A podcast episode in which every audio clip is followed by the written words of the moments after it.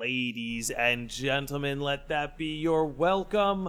Welcome, back to the Midgar Minute, where today we are finally, finally going to cover the finale of the highly acclaimed. highly acclaimed and will be even further acclaimed after this episode. Oh It'll yes, reach new heights. reaching new heights for Japanese flip phone mobile games. But there are two two very very very amazing entities for which, if not for them, this show would not be possible. And for starters, one of them is you, Chris, my co-host. How are you doing Yes. today, man? I am I'm doing all right, Nick. Thank you so much for asking. Dude, we have a lot to talk about today, and I'm definitely excited for it. Um, but before we move forward, that second entity would be none other than Chris. Do you remember? Uh, you know, you you would think after 100 episodes I would.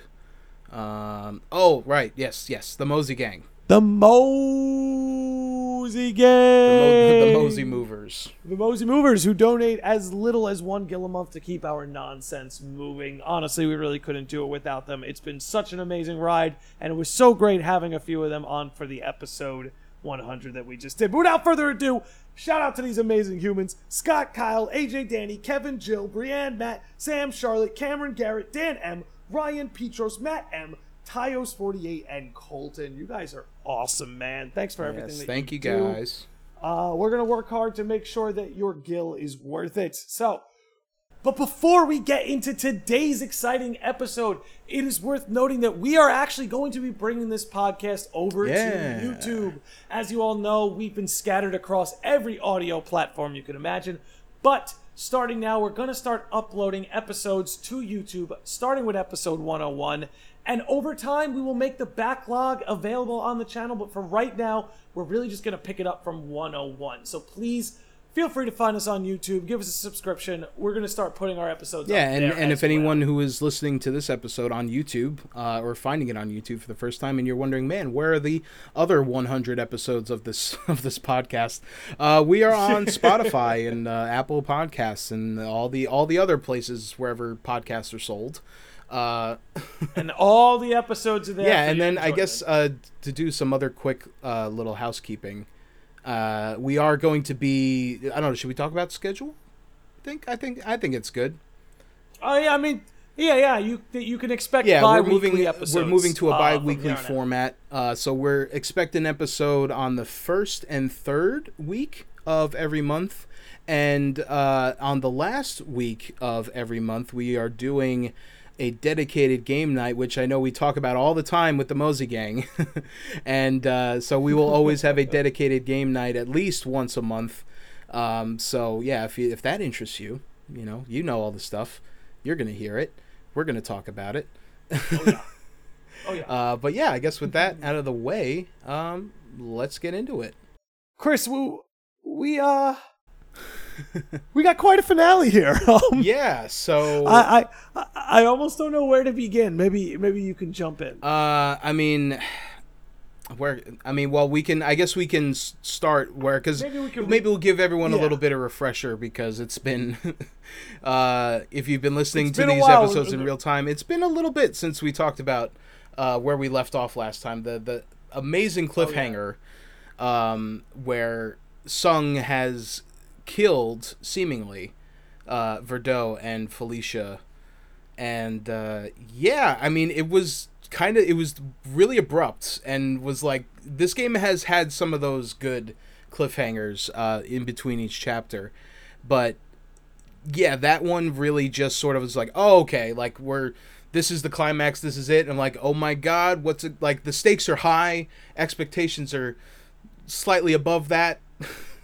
uh, and I'm like, okay, I'm ready to go in. And then I was like, you know, we, you know, we had all the other remakes, uh, the rebirth news and stuff come out. we have a new we have a new apocalyptic villain, Yes, uh, I, uh, Z- Zirkinade. Zerkinade, yes, Zer, uh, Let's Zatorade. just assume that's right. Uh, Let's just assume that's yeah. uh, yeah, and he has been summoned, or like I, I'm not sure if they left off last time where if he was fully summoned or he was in the process of being summoned. I, I do believe he's fully He- summoned. he be- the boy be is here. Um, but we start Here. this chapter, chapter uh, 24, which I think has probably. Uh, I haven't really been paying attention, admittedly, to a lot of the titles of the chapters, but this one uh, being Limit Breaking Concerto, uh, I think was. I'm like, Oh. hmm, okay. That's pretty fucking hype. Uh, I like that. and uh, yeah, and so we are going to begin our assault on Zirconade, and we well first I guess we we sort of get the aftermath of Tseng and the rest of the Turks, and after uh, Verdot and Felicia were shot, uh, and it was very much like, hey, we see Reno on the on all fours on the ground, being like, what the fuck. And they're like, they're both him and Rude are being like, "Hey, Tseng, uh, d- d- was that for real?" And my honestly, my expectation of this was like, no, it probably wasn't. Like that was gonna be my sort of take of like, okay, they're gonna make it seem like they killed him and and Elfie slash Felicia. Well, just because it just seems so out of character for the Tseng we saw in this game. Right. And right? everything like just- like hmm, like he will do what that he has just gonna shoot them yeah down. he will do what he has to do but you know he cares about verdot and the turks to a fault right so it's like even if he could, would do it like he would find some way to where he could be like all right can we prove our worth and also not have to kill my boss slash father figure kind of sort of Uh, I mean, I, I would even go so far as to say mentor. Mentor, yeah, He's yeah. more like a mentor figure to Tseng. yeah and all and all that and then you know Tseng plays it off as like yep what's done is done i had to do it He plays it off like a Turk. He plays it off like a yeah Turk. nice nice and cool and suave uh but uh yeah then we don't really hang on that for too long as uh, Reno and Rude did not uh Tseng does ride back to headquarters and is like yeah I'm out of here. Uh and also worth mentioning that the the bodies of Verdot and Elfie are in the back of this truck where he's also going to be. So I'm like all right maybe they're they're building up something right? Where they're like okay he's going to like knock out the g- guards driving the car and be like oh see it was a big old joke.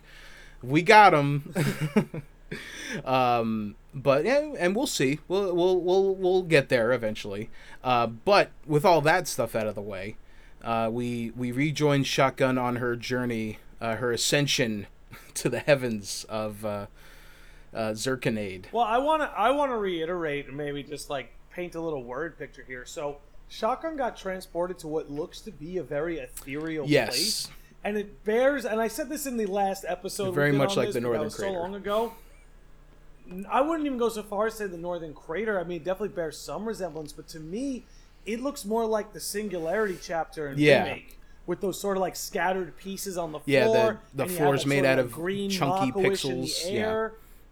yeah, stuff like that. So it, it's very interesting to me that the before Crisis final level aesthetic looks most similar to remake. Yeah, it is kind Um, of funny, and also, it, yeah, it it just reminded me a lot of the the um, Northern Crater stage uh, in Smash Brothers Ultimate when Sephiroth came out. It kind of had also that, Yeah, you know, could- sort of. I see that. Uh, yeah, like oh, the land is forming beneath you, sort of in these cubes, you know, of of dirt and and stone. Mm-hmm. Um, yeah, very much has like a very a very uh, end of JRPG area look to it.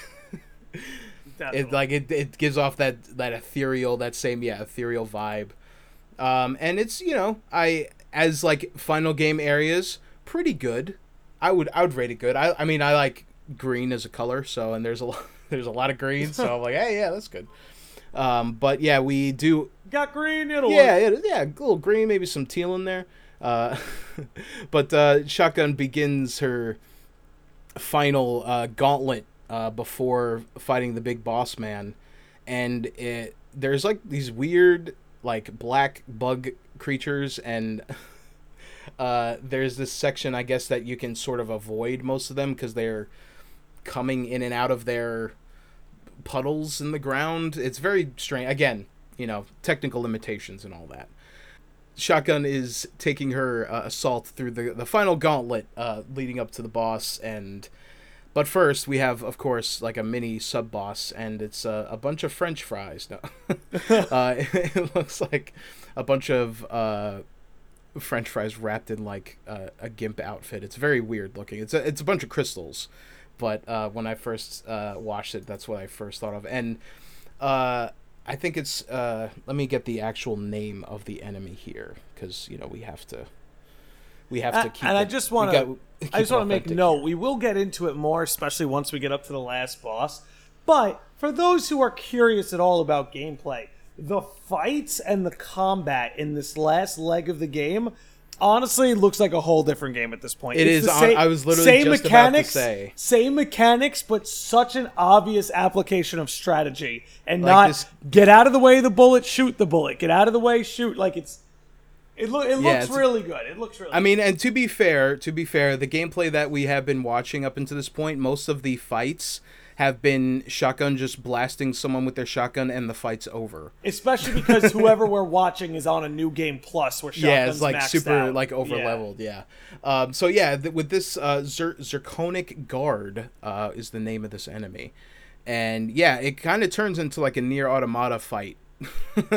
like slash like weird like bullet hell sort of thing where i mean it's definitely it's not you know anything super extravagant but i guess in terms of this game and the other fights like it is kind of like oh yeah this is interesting like uh the enemy has like a very uh interesting uh sort of attack pattern where it just like shoots these you know kind of shoot 'em up balls out out of itself and then it, it spins around. I'm like okay in like an actual action game scenario this fight would actually be really cool you know and i think if people if people Well- I, I honestly think it just reminds me of Nier Automata so if you want to if you want this experience Well, I, I will game say we we talked about this a little bit too. Is like I'm excited to see what they do with Ever Crisis as far as Before Crisis goes. I wonder what this gameplay segment is going to look like through Ever Crisis. Yeah, because is Ever Crisis going to be, you know, my interpretation of what it is is that all like no matter what game story you're playing, it's going to be that same sort of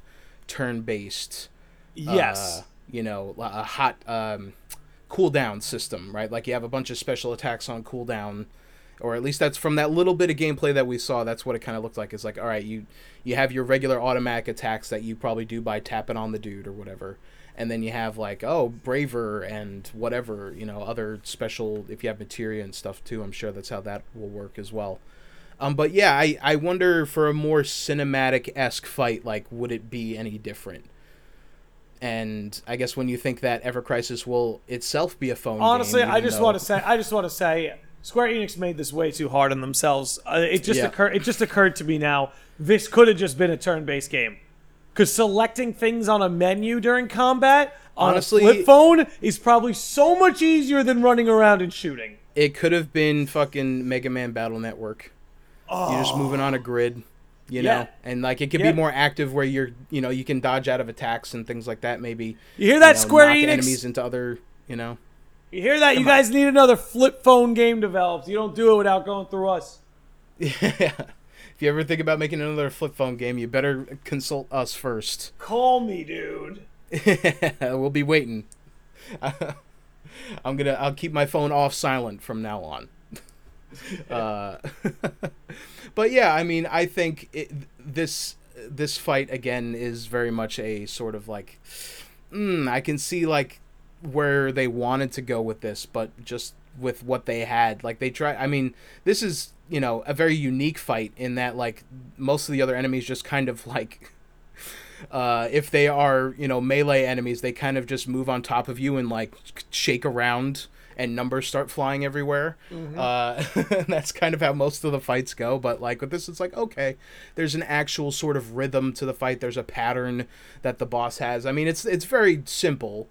But you know, if this was like a straight up action game, this fight would be really fun.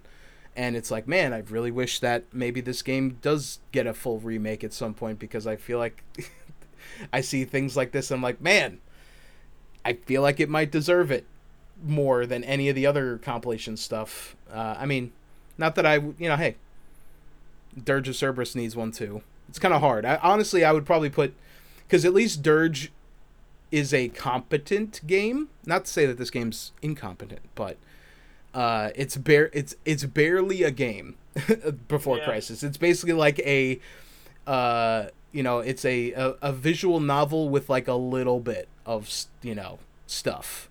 It's not just. I mean, honestly, this game might it might have been better off as a as a visual novel, considering the limitations of the time. But Yeah. I don't want to sound like I'm bashing the game or anything because I think given what they had to work with, I think they've did uh, surprising, like shockingly well. Like this game, you can go back and listen to the other episodes. There have been times, multiple times, I can think of where I've been genuinely surprised by what this game is capable of doing. Uh, I mean, there's a lot of dumb stuff in it, Yeah. but I think uh, you know it shows a lot of potential and it's like super, you know, obvious that it is being held back just by being a Japanese flip phone game, you know, and like if it could if it could have another chance to be a a real boy uh, someday. Uh, I think Honestly, that the best you're gonna get, the best you're gonna get is this Ever Crisis take on it. Yeah, probably. And that you know, hey, that's fine. That's good Even just to have it you know, it, it's for for me it's really like just that the game is going to exist in a form that's not this. Uh, I think is definitely enough uh, at the very least. Like I'll be happy I'm happy that, you know, we're getting Ever Crisis at all no matter what form it takes, right? Uh, hopefully as long as it's not too uh, aggressive with uh, Mhm. any sort of microtransaction stuff. But anyways, before uh, you know our trademark, you know, going off topic, uh, we we defeat the the evil French fries, the dominatrix French fry, uh, Nier Automata boss. Uh, and then we uh, go down what kind of reminds me a lot of uh, I don't know what it's giving me like Mortal Kombat vibes almost going down this hallway of it's like kind of the same uh like bricky sort of pathway that we were following before but it's very dark and there's like green lightning bolts everywhere I mean Right. again it's all it's just a JPEG but you know I, I'm I'm doing a lot of the heavy lifting uh uh, in my mind, which I mean, as we'll get onto, that's what this game I feel like you have to you have to do a lot of uh, of the heavy lifting with your with your mind for this. But um, anyways, we finally make it to Zirconade, and uh, in in JRPG fashion, uh, we are just sort of like in space. Question mark? Like we're just in. It's like fighting. Again, uh, it's it's so strange to me, dude, how much this kind of resembles the end of remake, where It does, ended up yeah. in space, and it's like, did they just? Re- is that was this a before crisis ending? Is that what that was? Was the ending in the singularity the before crisis representation? yeah, we were in the before in crisis remake? universe. like we had the dirge leg with integrate and with the Deepground stuff when you see the the people in like the little tubes but this was our the ending of remake was just before crisis Yeah, Who knew? That's I mean Who that, knew? that- it's definitely feels like it's at, at very least inspired by it, or and kind of makes me a little bit more interested in being like, oh, maybe they are going to reincorporate some of this stuff. You know, kind of like how you know they reincorporated. well we'll stuff. definitely when we get towards the ending ending here we'll have plenty to say about that Yeah, yeah. Um, but honestly, what this reminded me the most of, and uh, a game that I un- unfortunately never really got, uh, I was never able to play myself. But Chrono Trigger, if anyone's ever played that, and you fight the big, the big bad time boss at the end of that, you are also sort of like in this void, this space void. Uh, floating in the middle of nowhere, and there's a bunch of crazy shit going on. But um, I guess I mean I, I I would like to comment on the design of uh, of Zirconade here. please Uh, go ahead Um, it's weird because it the it, the model or the the model the JPEG of the boss is like too big for the screen.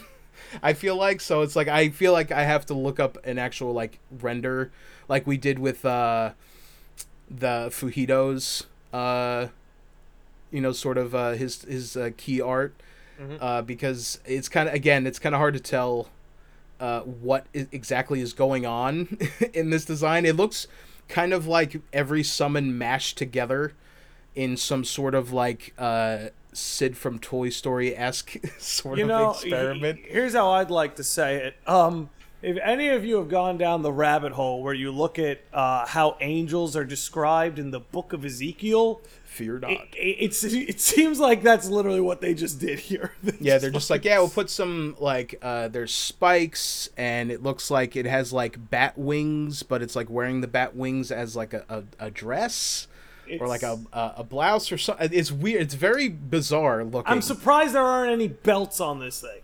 Yeah, I mean, maybe who knows? Maybe you know. Mean, we're just not seeing it.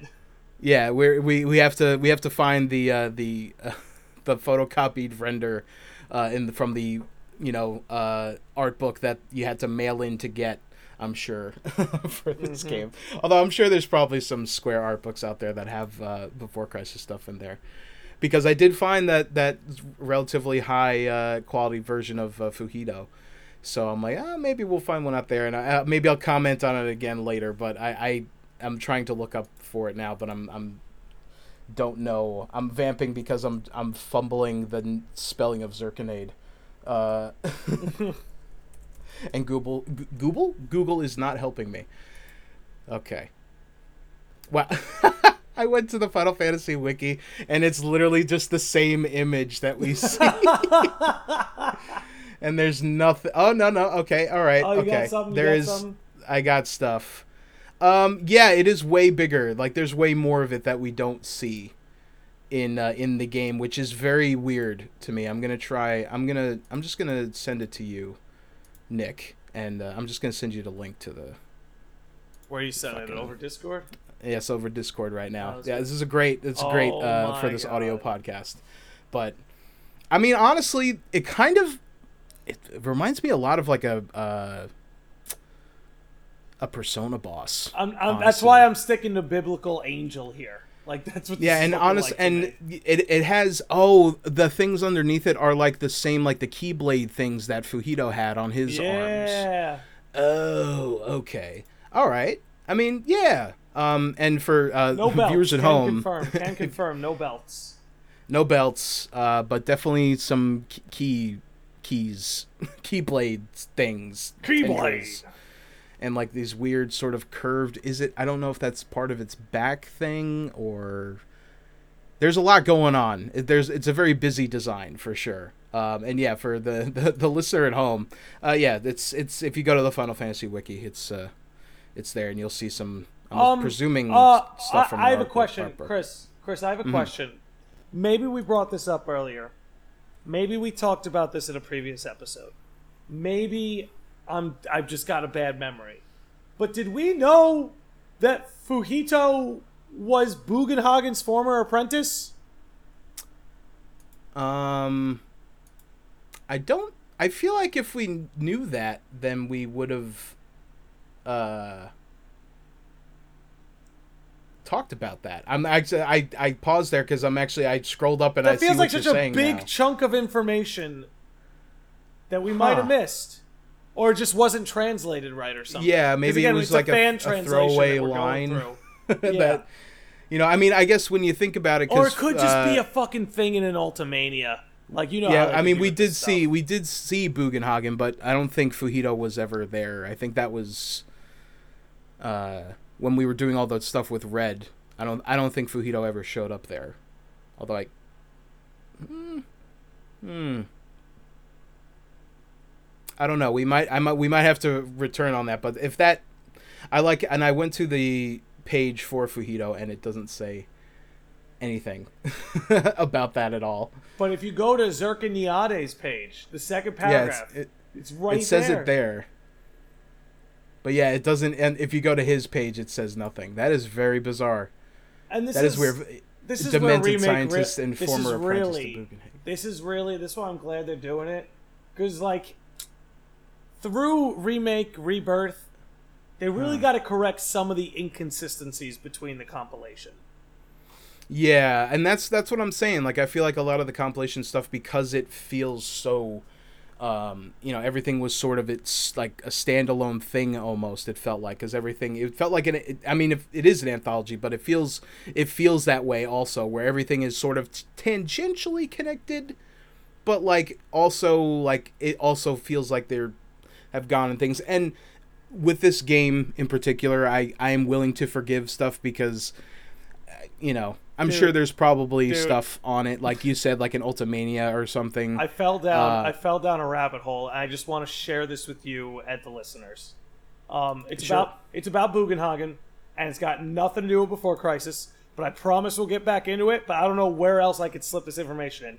Anyway, the etymology of Bugenhagen's name has two inspirations. One, Bugenhagen is named for a character of the same name in The Omen. In the film, Bugenhagen is an archaeologist who relates a great deal of the lore of the Antichrist to the protagonist so they may stop him. Additionally, Bugenhagen has a historical and philosophical namesake. Johannes Bugenhagen was a deeply influential figure in the Protestant Reformation and was called the Apostle of the North for his work in bringing the Lutheran, the Luther, Lutheranism, Lutheranism mm. to the northern yeah. German city states and the Scandinavian kingdoms is the best part. However, he is perhaps most famous for being Martin Luther's pastor in Wittenberg.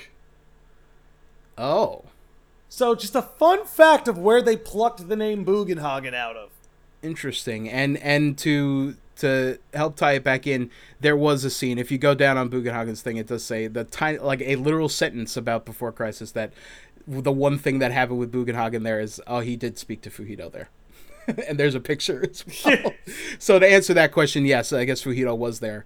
Um, but I I love that uh, that is probably the most off the off the rails thing but that no that's really that's super interesting though and now honestly i feel like we might have to i don't know We might need to watch The Omen, bro.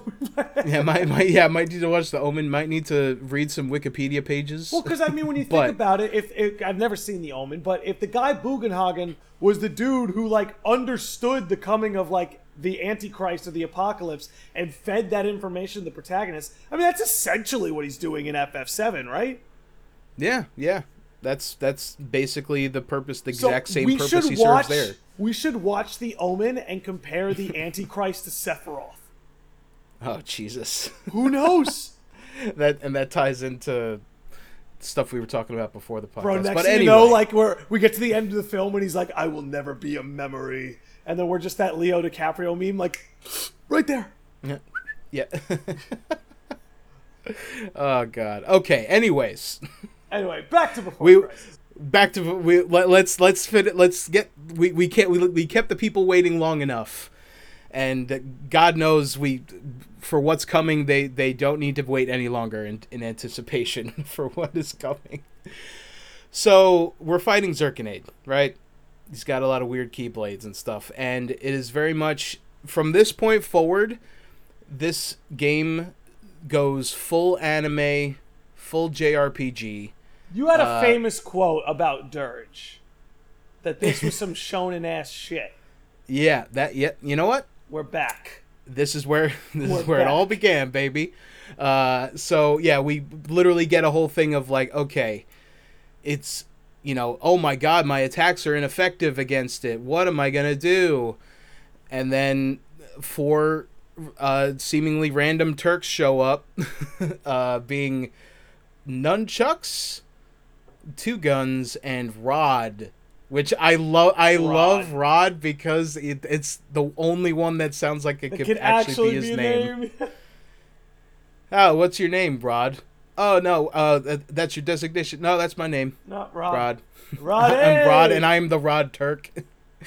uh, which I, I was the moment when this happened. I'm like, man, I feel like this game should have been a game where you're playing as a party of Turks, and you can swap between them depending on what enemies you're fighting. But again, the limitations of this game being on the type of platform that it's on is like man like they they could ab- they could absolutely not do something that complicated if they couldn't if they couldn't launch Final Fantasy 15 without allowing you to play the full party they as sure as fuck were not going to do it with Before Crisis uh but yeah th- this was like the the final moment for me where I was like man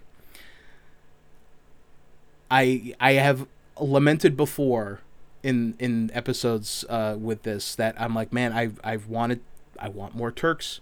I wish there the Turks were more involved. I mean, sort of looking back across the game now, now that we're at the end, I'm I'm thinking more and more, and I'm like, man, this game was just kind of like, you know, like there's some new stuff in there, but a lot of it was stuff that we already knew, and we're just like experiencing it again through this uh, Japanese flip phone uh, screen. You know, it, it's it seemed very weird and almost kind of. Uh, actually, you know, when you think about it, this is kind of like, hmm, what if remake was like a remake? Like I kind of feel like maybe this is sort of our like hey, if if remake was just a straight up one to one remake, maybe yeah, maybe it would have been like not so like it would have been disappointing, right? Cuz it's kind of like with a lot of the stuff going on in this game, a lot of it is going through the events of Crisis Core and um you know, stuff that we knew with like Nibelheim and stuff like that. And it's just Not kind of like yeah, we that- get Go ahead. like go we ahead. got yeah, no no no no, you go. I was just gonna say, not only that, that there's a lot of loose threads in this story that never got tied up by the end of Dirge. There were a lot of loose threads that. Mm-hmm. Oh yeah, got and we'll get there. And we'll get me, there, we'll- but if we, we did a, will- if we we did a shot for there. shot, if we did a shot for shot remake of FF7, all the Dirge stuff would be unanswered. All the before Crisis stuff would be unanswered. Like, it just it just makes sense they did it this way, and I'll leave it at that. Yeah, and the the thing like I I don't want to really shit talk this boss fight all that much cuz it is it is meant to be the final boss fight. It kind of sucks. it kind of is like well, it, only in like I feel like if there was if we had like a proper build up. I mean again, we're also fighting just uh, you know, it's a kind of another JRPG trope of like oh, we're just fighting God at the end. You know, like we don't. There's no attachment to Zirconiade. We didn't even know who Zirconiade was until like fucking a day ago. You know, in game time. You know, it's like what is this thing? We didn't even have a name for it for a long time. We're just like, oh no, it's the the big evil.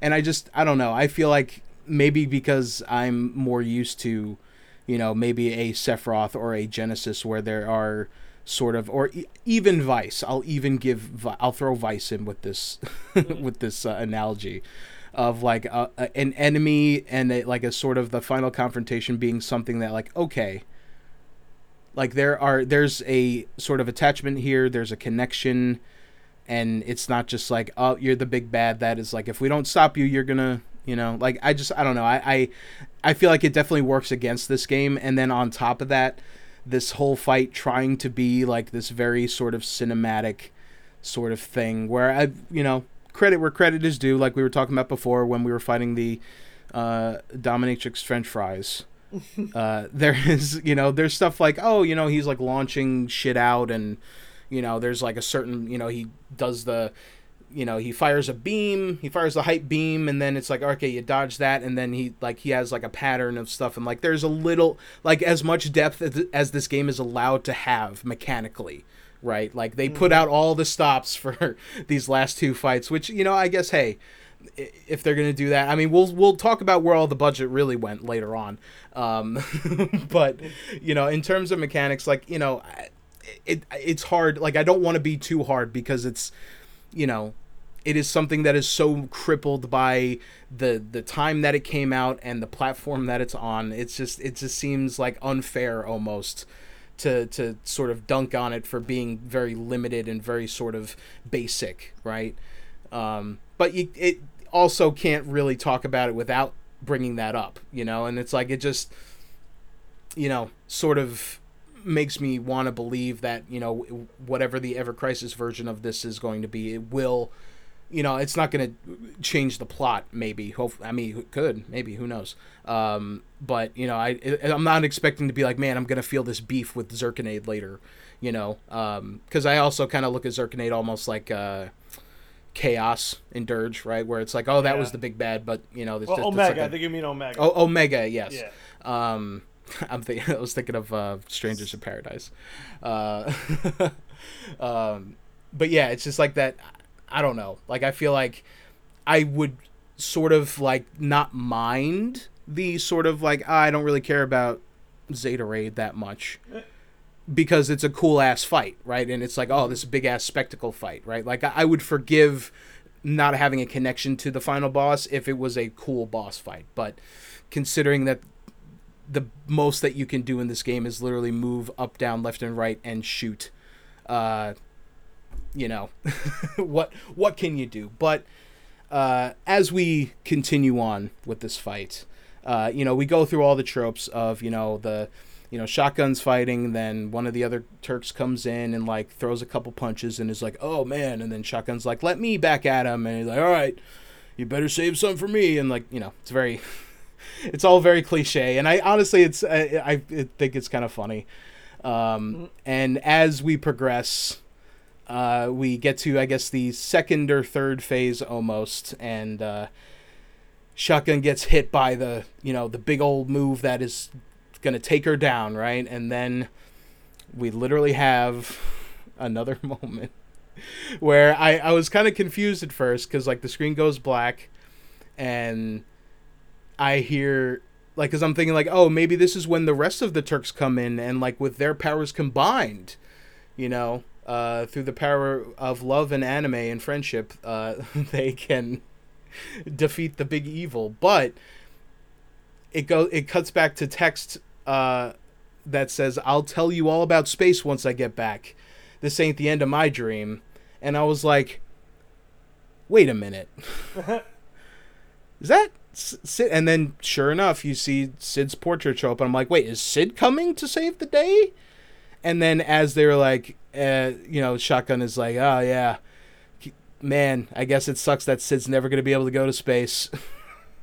and then it it goes down the line of uh, then we go to Nanaki next, and Shotgun's like, man, yeah, it really sucks. I would love to help you go back to your homeland, and then Yuffie is there as well, and then Aerith is there, and then Shotgun literally. literally goes i can i still have this the will to go on i could still i could come back from the brink of death and pull this uh i get be- with the power of belief from my friends or at the very least acquaintances uh these people and it's like I get it, right? Like again, is another sort of limitation because we don't really spend a lot of time with these characters um No. as shotgun.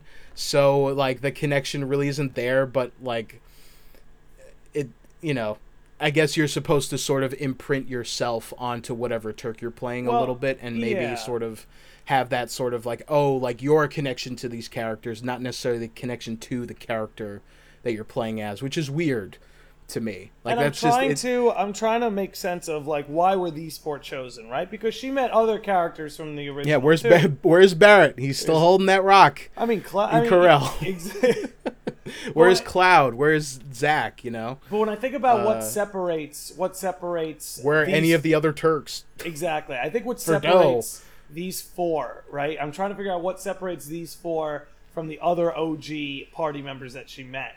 And when I try to think about it, I feel like when I see it doesn't- Yuffie, when I see Yuffie, she showed Shotgun Yeah. the dark side of Shinra, right? She saw the kind of impression. Yeah, that's Shinra when the cr- that that was her first sort of like, oh, am I working Exactly. for the big bad evil like, guys? yeah, it, Yuffie kind of led to Shotgun actually questioning herself and whether or not what she's doing is right. As a parallel, when you look at Sid, Sid is like an example. I'm gonna go to space. Like it's an example. Yep. Like she thought it was so cool, right? She's like, I she mean, was, like, yeah, really she into yeah it. she was a Sid stan for sure, and it's like I mean, yeah, like I get it, but also I'm like, is it really? I mean, I guess, kinda. Like I'm like I don't know. If it did, it did feel very weird, um, because like yeah, I get the Yuffie stuff, and to the game's credit, it you know when the when Yuffie does show up, she does kind of talk about that, of like oh you know if we only had tried harder, did you know would you know less children out there hate us or something you know like something along those lines and i'm like okay like there again this game does this stuff where a lot of it seems very sort of uh, very dated very old and very sort of constrained but there are times when it's like you you kind of you almost had something you know you kind of like Well, if I was put gonna a ask because I was gonna try and conflate the four of them. Like, what do the four of them have in common? I've got three or four figured out, and I think what it is, and you might have to help me on Aerith because Aerith is the one whose I can't quite remember what she did and didn't share with Shotgun, but Yuffie, Nanaki, and Sid all shared their dreams with Shotgun. They were all open about what their dreams of the future had. Um, I Yeah, can't remember not- if Aerith did that. I can't remember if Aerith did I don't think her. so, but I think from what I remember, I feel like Aerith was just more of like kind of kind of almost how, you know, with Aerith's sort of ability to be that sort of like oh, like you make me view the world in a different perspective. You know, you're you're one of those types of people. Like she kind of does that for for Zack and Cloud, like a little bit more closely because like I remember, you know, when we met Aerith, you know, we you know fell through the ceiling in the whole nine yards, right?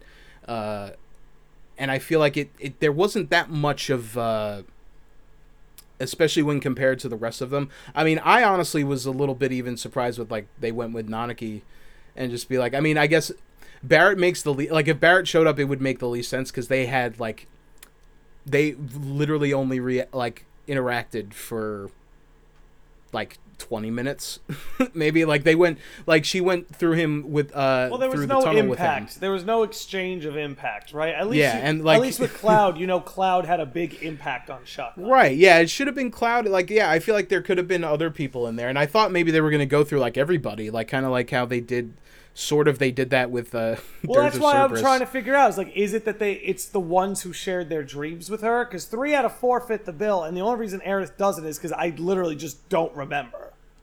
Yeah, and like I mean, I'm sure if we go back maybe and and look at it, maybe it'll be like, oh, okay, maybe there was they had some sort of a connection, right? But Shotgun also kind of had a sort of like, hey, I get along with everyone sort of uh, Yeah. personality, you know.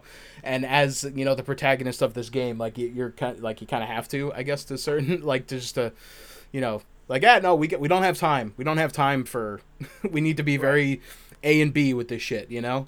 Um, but I don't know. Yeah, like there are definitely some shades of it there. But yeah, all that aside, though, the all this build up to our I my friends I believe in my friends and my friends believe in me moment uh, culminates in Shotgun unlocking her ability to do a limit break, which is something that I d- d- was not even like conscious of because I'm like, yeah, because most of the fights that we see are over in two seconds, and it's like, why would you ever need to use a limit break, right? It didn't even occur to me that she didn't have the ability to do that, and also that that is something that you have to be able, you like, that is a power level thing, you know, like you can't, like nobody, like you know, little Timmy down the street was isn't born with a limit break. He has to train himself to a point, and you know, I guess what the game is sort of implying here is that you know it is a mental thing as well that you can unlock your full potential. Uh, because I'm assuming that's what a limit break is, right? I mean, you're you know. I guess not. It's weird because I n- never once in my time of knowing Final Fantasy have ever thought about what a limit break is right? I always was just like, oh, it's it's a timer that goes on the screen, and once it fills up, you could do a big s- special move, and that's it. I never thought about the logistics of a limit break, and I gotta give this game credit. No other Final Fantasy game has made me think about a limit break before, you know, or like try to rationalize an ATB meter, you know what I mean, or any of that sort of stuff, or any other mechanics in in any of these games, right? Um, but I I just think that is probably the hypest thing to come out of this ending. Um, and it's something I honestly, because I was thinking about all the other stuff that happens that I kind of forgot about this moment. Even though the the chapter is called Limit Break Concerto, uh, which is also hype as fuck. Uh, um, but yeah, no, ha- did you did you feel did you have any of these thoughts during this moment, Nick, or am I just uh, a rambling madman? No, no, no, no, no. I definitely share a lot. I mean, dude, I, I sat there trying to figure out, okay, what is the thread that unites these particular four? You know what I'm saying? Yeah, yeah, no, absolutely. I mean, And go ahead, go ahead, go ahead. yeah, no, I was just gonna say that like it really like you know, sort of continuing what we were saying earlier of like, you know, this game is trying its very hardest to be it is it is limit sh- breaking itself uh to try and be like, all right, we need to sort of surpass all this you know all the other stuff we've been doing and make this you know because this is the end all be all sort of moment and I, I was gonna say, as far as the limit break stuff went, um, I thought it was an amazing twist. I don't even know if you call it a twist. I just felt Mm. yeah like, like, it was, it's it's it was weird a good job. Like honestly, I'm actually really upset that a final fa- the Final Fantasy game that ends in a limit break was this one. Because yeah like, like imagine imagine that's how OG ended. Not OG. Like, this is- me. Imagine that's how remake ended. Like Yeah, you get like, to the end of the highway and you unlock the first lit. Your whole party gets limit breaks. You know, like it's such a like good thi- idea. this game's version of the omni omni slash moment uh Yeah. which again also it it sort of is like all right is this sort of baked uh baked down a watered down version of the stuff that we've already seen in OG which again not to take away from it because it is a cool moment I just you know with everything else with the what this game is like it it doesn't really sort of it you know it doesn't have it still doesn't have that impact for me personally. I mean it's cool and the the concept of like you have to unlock your limit break basically and that becomes you know a thing that you can do. Like I like that concept, right? But in practice it's not really you know fighting against this big big uh, god demon thing uh, and it, you know the game looking the way it looks it just it like it uh, it really sort of is the this is again the ultimate sort of version of like man this game had a lot of potential and just because of the circumstances in which it released and the times it released in it it became something that it's, it could have been more you know? But with that said Given their uh, limitations, i, I, still think they I pulled off the JRPG the best that they could do the be- like you as know- the best you could do on a Razr flip phone. Yeah, like honestly, like for the time, I'm sure this was very sort of impressive, especially if you uh, compare this game against other flip phone games that were out at the time. And we've definitely talked about that before. Uh, but yeah, I I I, get, I don't want to rag on it too much. Um, you know, because it does it does feel unfair to a certain Yeah. extent. It's like, man, you know what? Pong really just didn't have the level of depth that I wanted. No, the plot was shit. in 2020 i played pong in 2022 and i gotta say kind of overrated uh, um, no but uh, with with shotgun uh, unlocking her limit break and uh, defeating the big the big evil uh, and we get a, a bunch of different sort of uh, shaking images implying that something is happening uh, but you know they do like kind of have little moments uh, like little moments of uh, you know Zirconiade's like blowing up. Like it kind of cuts back and forth between sort of like a environment shot and then like a close up of Zirconiade blowing up. And you know it, again it's effectively a slideshow but you know I think it's it's pretty decent for what it is. It it, it it conveys what it needs to convey. I guess we'll leave it at we'll leave it at that. Um, but also sort of um, interestingly because as uh, what we see Reno and Rude running up, I guess, to join the fight, and they see, oh my God, Zirconiade's in the air, and everyone else is up there too. Uh, you, you, we can't see them, uh, but we we just assume, yeah, everyone's up there. We don't know what's going on, and then Zirconiade blows up, and then we cut back to Aerith, uh, and she's at the um, the infamous um, Rude getting stood up by that girl uh, Christmas tree uh, from from many chapters ago, and then she goes, "It's snowing." And then the camera is slowly panning up into space, and we see that it is snow snowing? Question mark. Although I'm assuming it's probably meant to be like oh, kind of oh, like how uh, at the end of remake when you know the when uh, you know all the sort of the flutters in the sky as the that's you know, what I first thought. defeated. That's what I first thought. It's immediately where my fucking tinfoil hat Or- FF7 brain went. But you know what it is? What is? It- It's probably remember you know in the opening of OGFF7 when you see all the the green because it's kind of hard to tell. Like it does look white, and I'm like I don't maybe is it, is it supposed to be think it green? is snow. I think I think it actually is snow in a weird way. Like it could Like be it- though. It could be similar to those white oh, dots. Oh God, like the sort of brought sprinkles. brought forward the nuclear winter. It's some shit, I guess. But it It looks were, too I guess we like averted the nuclear winter, and we just have one nice night of snow. And the it's weird because the idea of weather in uh, in Midgar is kind of a weird concept because it's Well- no, we've never. That's why my head canon is that it's snow, and to Aerith, this was like a call from the planet.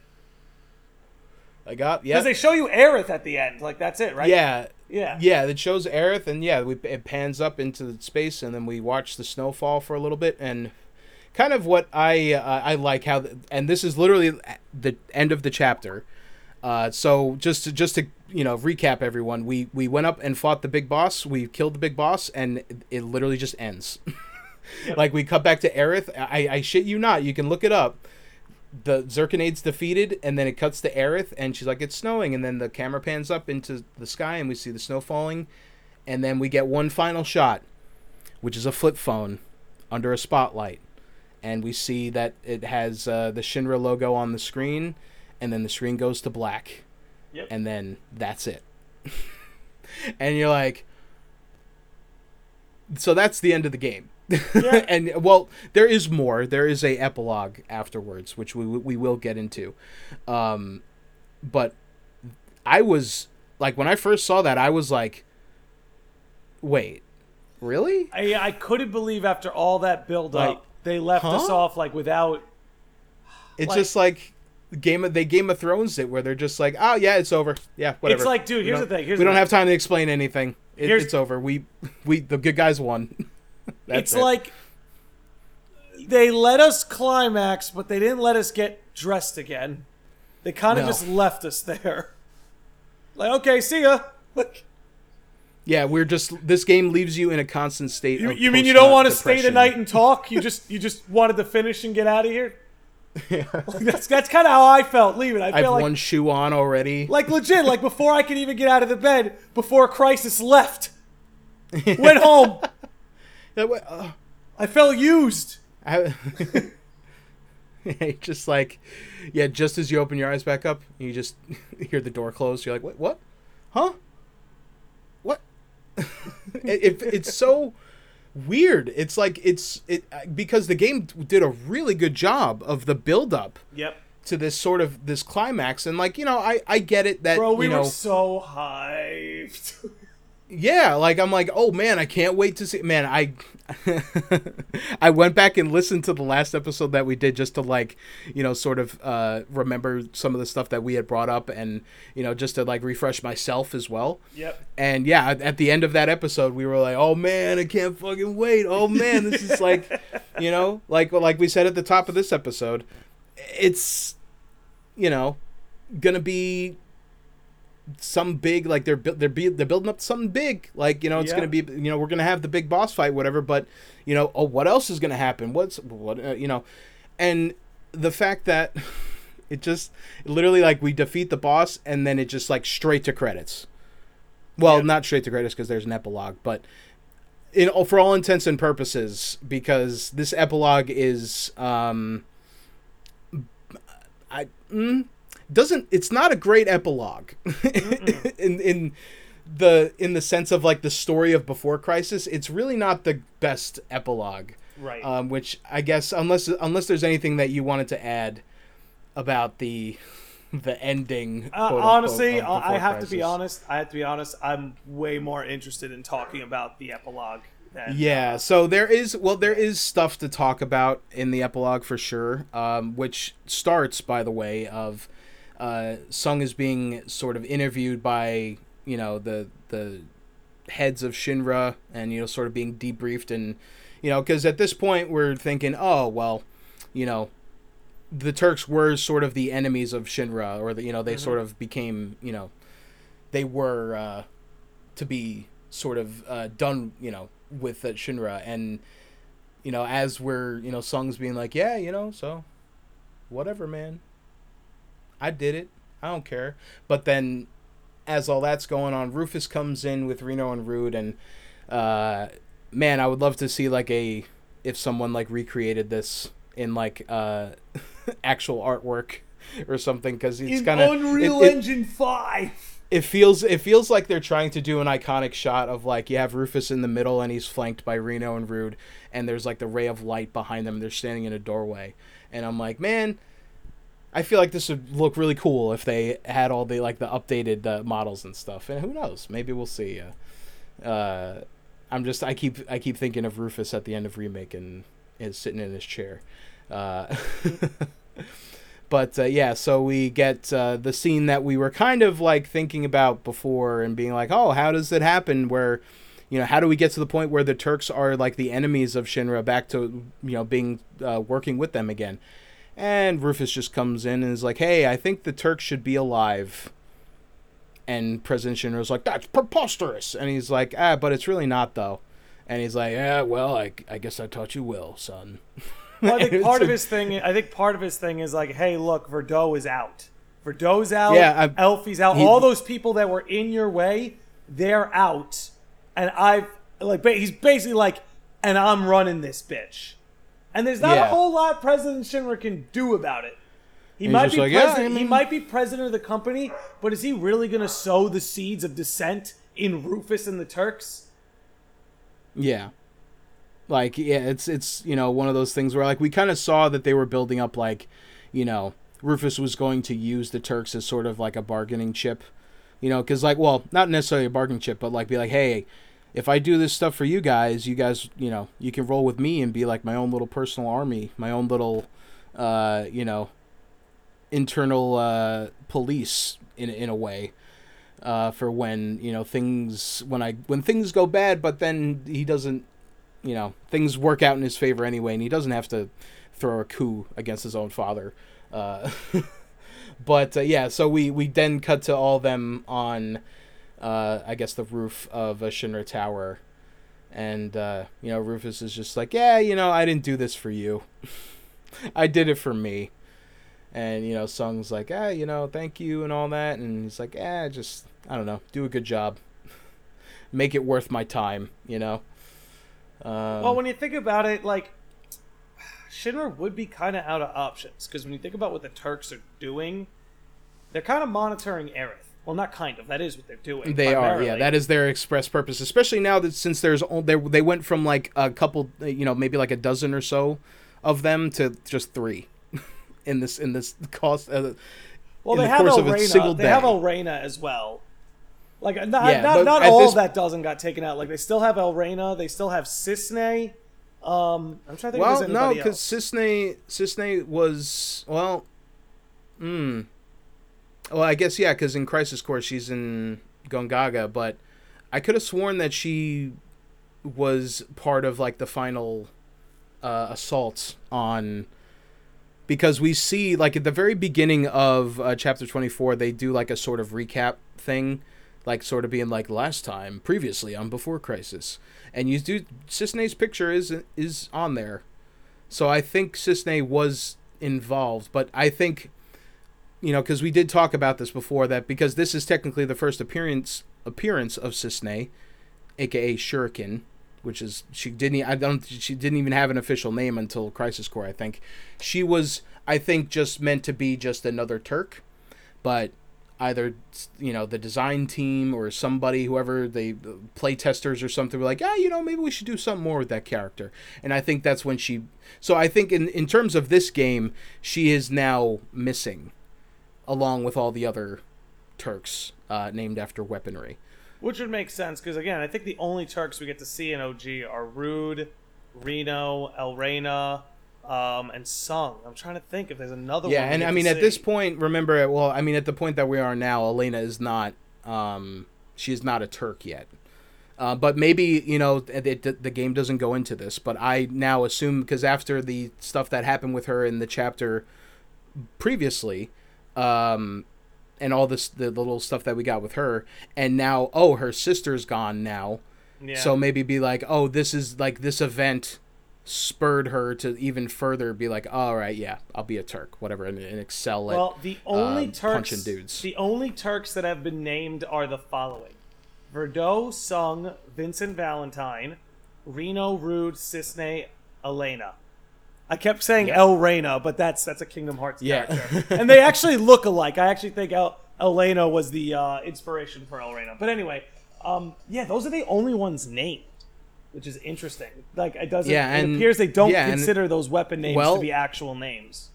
considering how they uh, sort of treated the rest of them, I sort of get why. But uh, again, we'll, we'll there's definitely more stuff here. But I what I will uh, just to continue forward here, uh, where because we had mentioned before, um, you know, because we kind of sort of uh, get our. You know, they're like, "Hey, yep, there's only three of us left, and you know, we're kind of like, uh, you know, we're a shadow of our former selves." But uh, you know, as they as Tseng is about to do his epic speech, we get an alarm. Oh no, there's intrudos, intrudos, Intrudos. intruders in Mako Reactor One, and you're like, uh oh. It's time. Literally, I think uh, like a. I don't know if this is supposed to be the next day because I have not been. They have shown dates throughout this game, but I have not paid attention to any of them. Uh, so I don't know how long it's been since the the you know the Zirconiade fight. Uh, but I like to think it's literally the next day. and they're just like we were one day away from OG starting.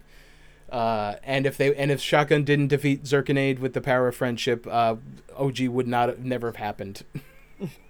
and that we just literally just did it in the nick of time. But I, what I really want to talk about is that we get a scene where all the budget was spent Yep. in this game, where we get a close up of Tseng's uh, portrait art, and there's like a four frame animation of him taking out his uh taking off his ponytail or you know undoing his ponytail and becoming the Tseng that we know and love uh, in OG or know know and love to hate uh in OG and I thought that shit was cool as fuck. And that was another thing too where I was just like oh shit really? Like this game has had like zero frames of animation. So it was like you know it was nice to see that they like oh okay they they had the moment of you know Tseng that transformation moment that we were talking about and have been talking about for a while now it's like oh this is meant to be the symbolic version of that right or the you know like hey like I have some really bad news. Tseng Tseng is reborn I into have the some really version that bad we know. news, Chris. I have some really bad news. oh god the Tseng ponytail has been retconned.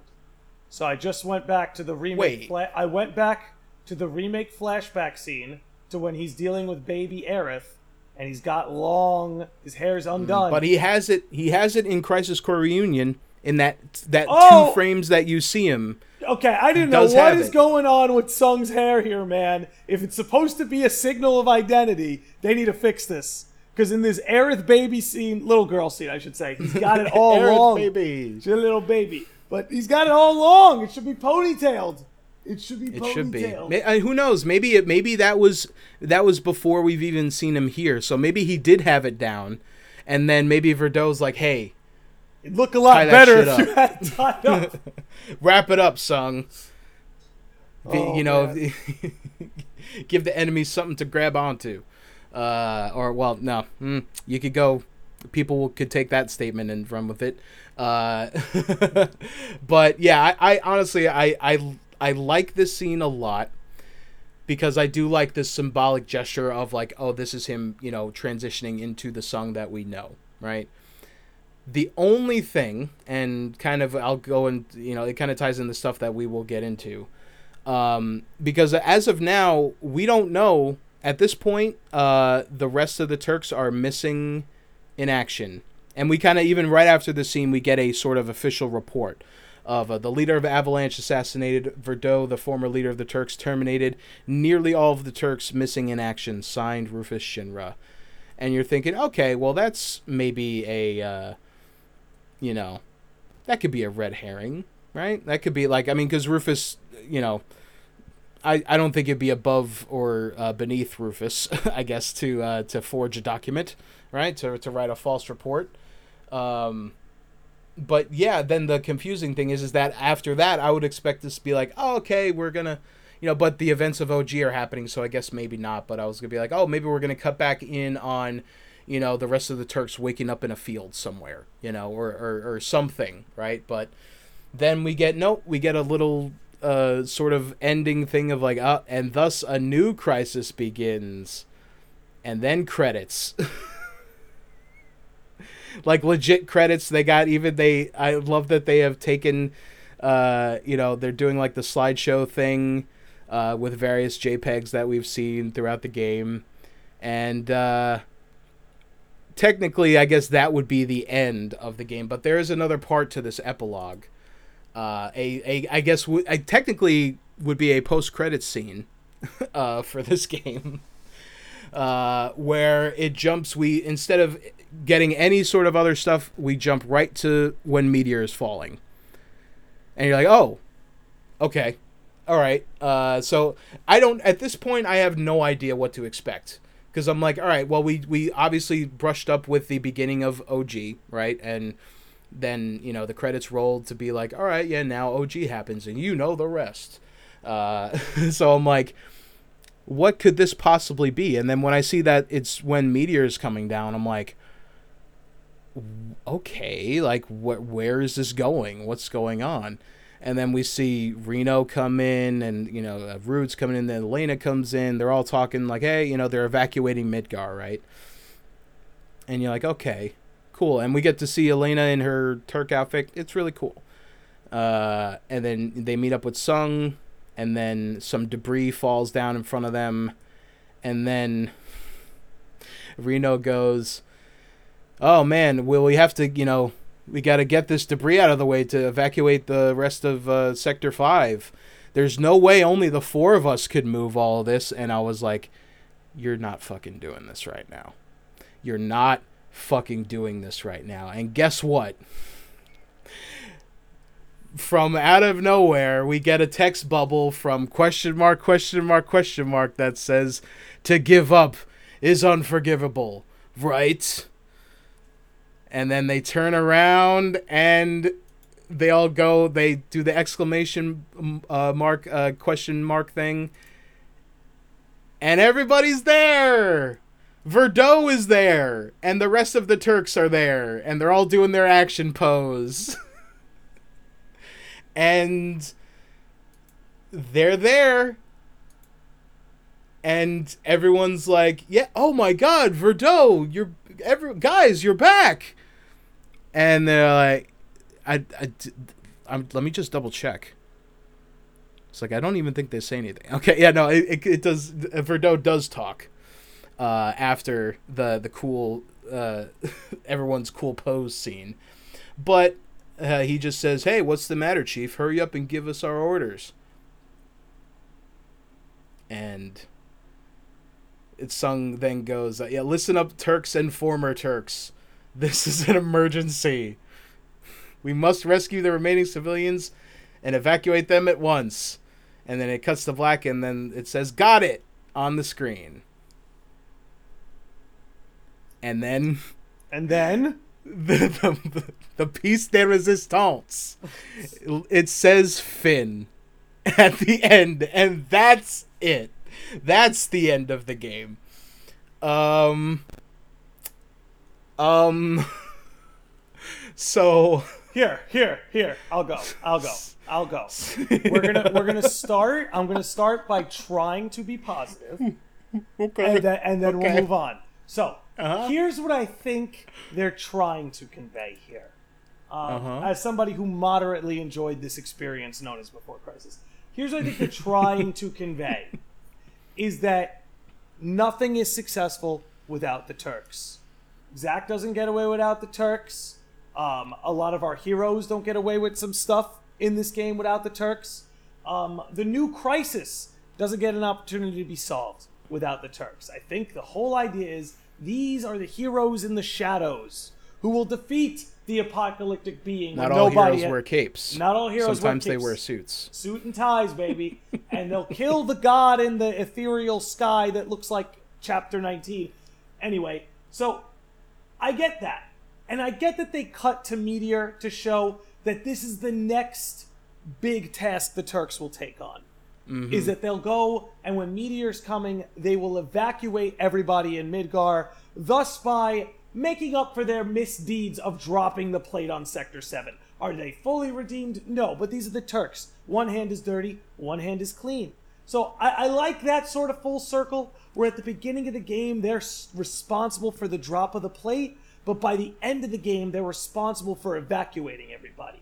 So I just mm-hmm. want to say at a base level, I like that stuff.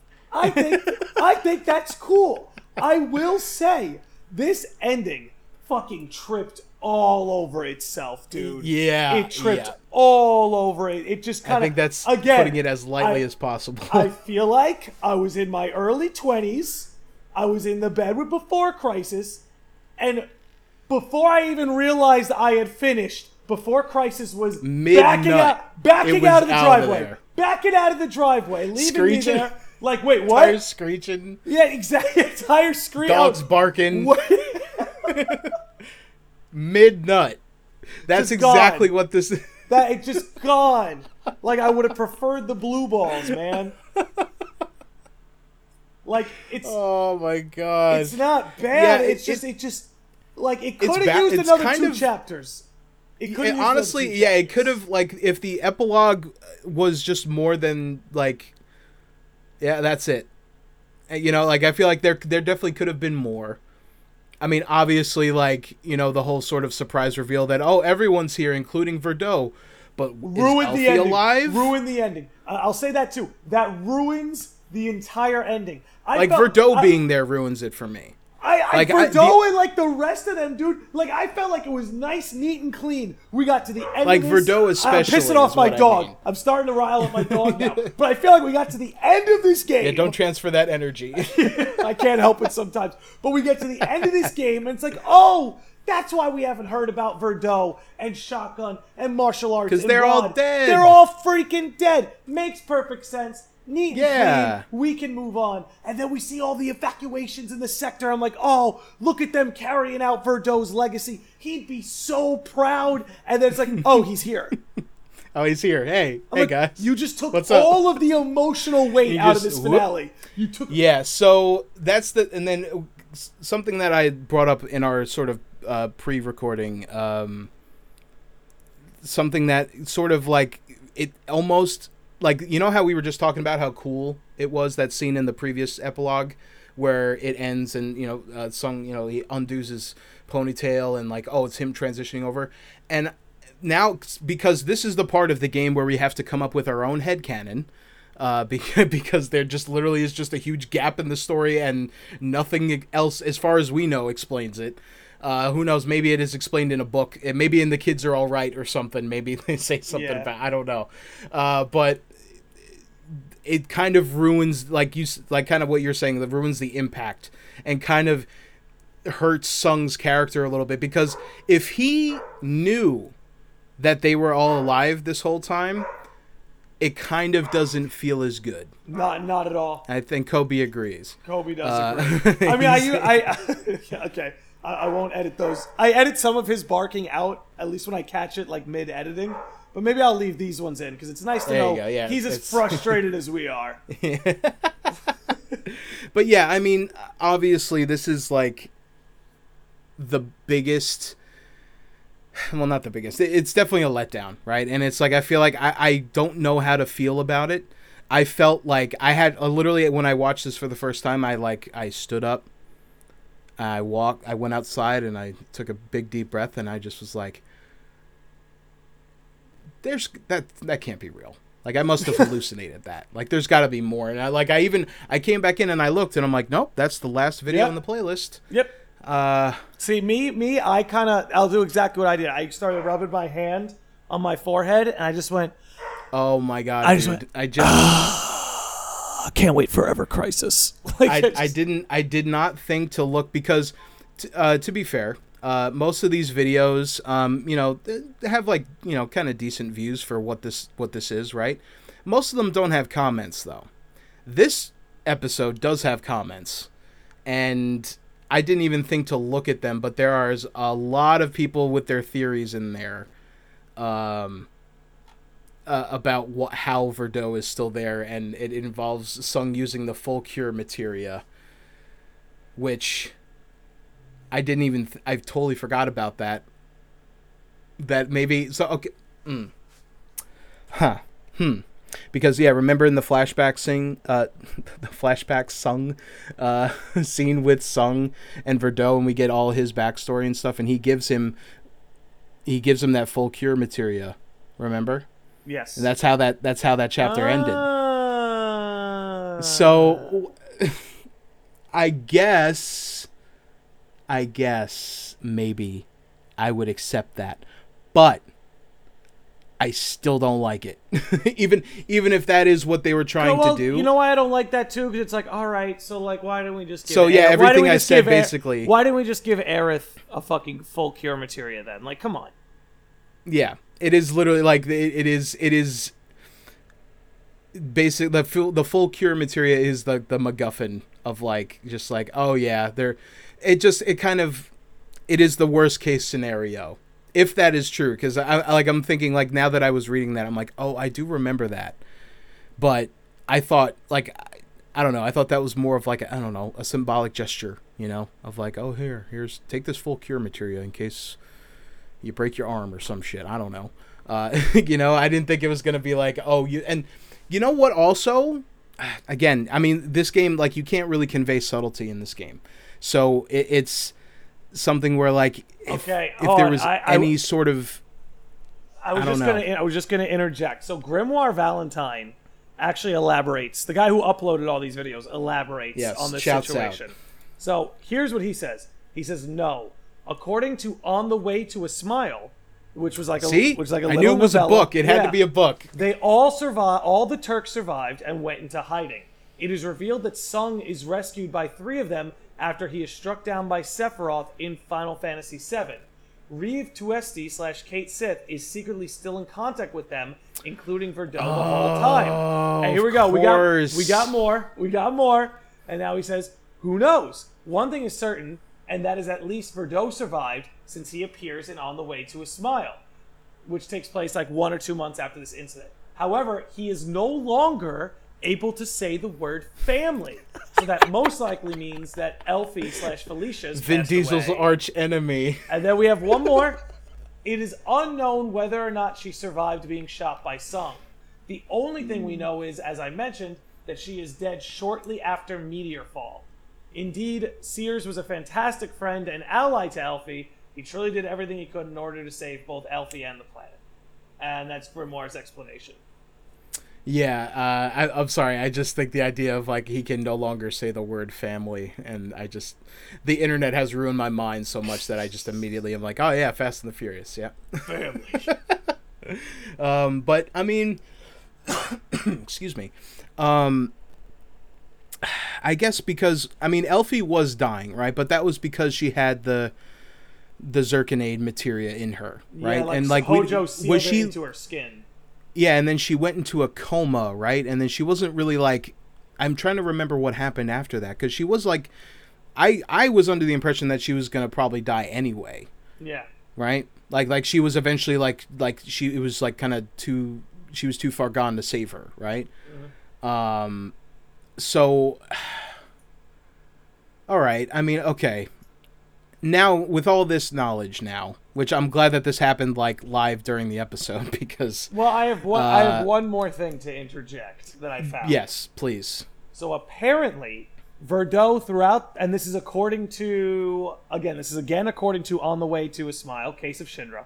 Verdot continued to watch over everything that happened in OG, and even provided Tseng, Elrena, Reno, and Rude with the information on Rufus when Rufus went missing in Kalm not long after the events of FF7. Oh, ah, okay. So Verdot not only was Verdot around, he was he was, you know, omnipotently It's- watching so Rufus, everything play so- out. So Rufus wasn't staging a coup, a coup this whole time. Verdot was. I mean, hey, with all the stuff that he's been through, I feel I honestly if if Verdot was like, "Hey, no, I want to I want to head Shinra." I'd be like, "Yeah, cool." because like I feel like he has he has more of a claim to that shit than Rufus does. Yeah. Because Rufus is just like, oh, I mean, it's my daddy's company, so of course I'm gonna take it over, right? Uh, but yeah, no, Verdot went through some actual real shit, and I think would maybe deserve, and you know, he's a decent enough fellow, I guess. so I'm like, yeah, he's not. You're not. I mean, if you bring him Ruf- back, if you bring him back for rebirth or whatever, Oh, just dude, kill well, him. I just make sure this- you kill I- him when to it's me, done. To me, this sort of like this almost signifies to me, or solidifies, I guess. Uh, We're gonna see is going to Tuesti. come back. We're gonna see Reeve on the phone with somebody, and you're gonna see you'll see just like his mouth, right? And it'll be question mark, question mark, question mark, and he'll be feeding like Reeve information. And like everyone's Mm-hmm. going, who is that? And then you and I are gonna be like two of the Uh, two of like oh. the six thousand people in the world who know who that is. yeah, it's gonna be. Game's you know, gonna sell it'll twelve it- million copies. Six thousand of us are gonna. know It'll be it like the is. Kunsel moment in remake. Exactly. You know? When you're like, what? Who? Who? Yeah. I mean, I okay now. Now that there's a, I, and I, I fucking knew that it was going to be explained in a book. I knew, like in some book somewhere, that I'm sure that there was probably some justification for this. Um, which I mean, it, it definitely, it doesn't necessarily change my opinion on the way that it was handled in the game because I am a firm believer that you shouldn't have stuff that is very crucial to the story that you're telling be told in optional material. Yep. You know what I'm saying? Yep. Like, I mean, Yep. I mean, well, hmm, hmm. Also, dude, I would not be nearly as angry about this ending if there wasn't the fake out kill by Tseng, right? Because that that move by Tseng, you're like, oh, like, that's what what, turned was- him. You you see him kill them, and you're like, that's what turned him into a bastard. Yeah, like, and that's that what- fake and- death, and then to bring them back anyway. It's like, no, why wasn't it just, hey, listen, same thing Cissnei did for Zack, right? Where Cissnei radioed in, oh, I lost him. You know, if you saw Tseng do the same thing Cissnei did for Zack Yeah. and was like, listen, you and Elfie get out of here and live a life away from Shinra. And then it kind of just And- reconvenes from there. That is infinitely better than I'm going to pretend to kill them, which sort of explains why I turn a little more cold in the future. But then turns out none of that actually happened. yeah, that he's you know playing. Yeah, and I, that's what I was event. That's what I was gonna get to before we had this little revelation here. Um, but yeah, basically, like, because I felt like if he if Tseng knew that that um Verdot and everyone else was dead, right?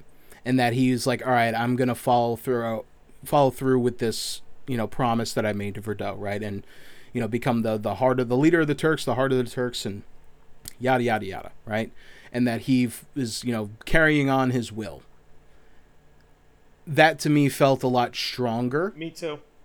and like was like okay like this explains a lot more like why he is the way he is but now that it is sort of an act and that like he knew the whole time and like this is the type of Screw stuff this, this is like cheap a, ass play. yeah this is uh this is kind of a bad way to do a sequel sort of thing or not uh, not a sequel a prequel where it's like now this sort of raises a lot of other things and then you just explain it by being like uh, he knew all the time he just never said anything about it no one ever asked so Yeah. he never brought it up. Like i don't know. It's definitely a, a weak thing. But again before crisis was like the beginning right of all this stuff. Or you know like at least where you know i'm not sure how they were thinking of it in the grand scope of things. And like it kind of really is like a the biggest piece of evidence that i could point to where i'm like man with you know maybe crisis core being uh an exception all the other compilation material just feels like tacked on I just you know in a pretend, lot at of this ways point, where dude. At this point, dude, I kind of just focus on what I'll call the compilation trilogy, which is Crisis Core, OG, Advent Children. yeah Those are like the highlights. and those are those are the strongest of all you know i mean and even advent children's not like you know honestly it's so funny because i used to think you know i i always thought advent children was cool but i'm like eh, it's it's kind of a weak thing like it's cool Well, visually I, don't and even you know think it's meant to like hold up with other entries in the compilation. Honestly- I think they were just doing. I think they. I think they mostly did Advent Children for fun because they had all yeah this new it honestly it they felt all- like the yeah. epilogue of that before crisis just had but for og almost of like yeah here's a little i mean it had a little bit more stuff in it but it was it, it didn't really go too deep into the stuff. That, and that, like that was my biggest letdown with uh, Advent Children is like I, I was expecting it to be a little bit m- like delve the a little Midgar, the. Midgar, but the thing, I guess, the Midgar section of OG is longer than Advent Children. That is true. That is true. Like And, it was there. I mean, it was there because they want, honestly, they wanted to make cool action scenes. Because they became Yeah. obsessed when they made when they started making all the cool fucking action scene cutscenes. Square Enix became obsessed. Yeah, and hey, uh, I I totally get it. Yeah. Because so was I. Makes sense. I mean, hey, I watched. Uh, I would watch that uh, f- the end fight with Cloud and Sephiroth like on repeat. I had like a a video file that I played. I would play that on. uh, Well, shit, I had Advent Children for my PSP back in the day, uh, and that's where I watched it for the first time. Uh, believe it. I'm sure I've mentioned that before. Um, but yeah, I would just I would watch that and the um, the fight between um, Sephiroth, Genesis, and Angeal I still watch Crisis that. Core. I still watch that fight all the time. I watch, yeah, like every couple months, I'll just like load it up and be like, oh yeah, this shit. Oh, we're gonna see it again in reunion, and hopefully, I mean, I think it'll probably be the same too, because f- f- based it's on what we saw so from, good. It's gonna look so good. it's gonna be in 4K. 4K Uh, HD, 60 FPS. but yeah, I mean, I guess to to I guess tie a bow on how I feel about the ending now, because now I, I feel it's complicated now, because I was very much very easily gonna be like, it was that's you don't end a story like that. you you just don't be like, oh yeah. Ah, they're here. Don't worry, and just be like, "Oh, well, ha- what? How?" And just, "Ah, don't worry about it. We're here. We're gonna save the day when you need us most at the end." And oh yeah, we've also been like hanging out in a cave this whole time. You know, it's just it, it. I still don't like it, but I do like the idea that this would potentially lead to having these characters show up again later on in in rebirth and stuff. So like maybe uh, who knows? Maybe we run maybe we run into the cave. You know if the game's open world we run into a cave and then we just see a bunch of uh see a bunch of suit and ties on the ground. You're like huh Now, who might that's that weird. Who's who's throwing a cocktail party in a cave?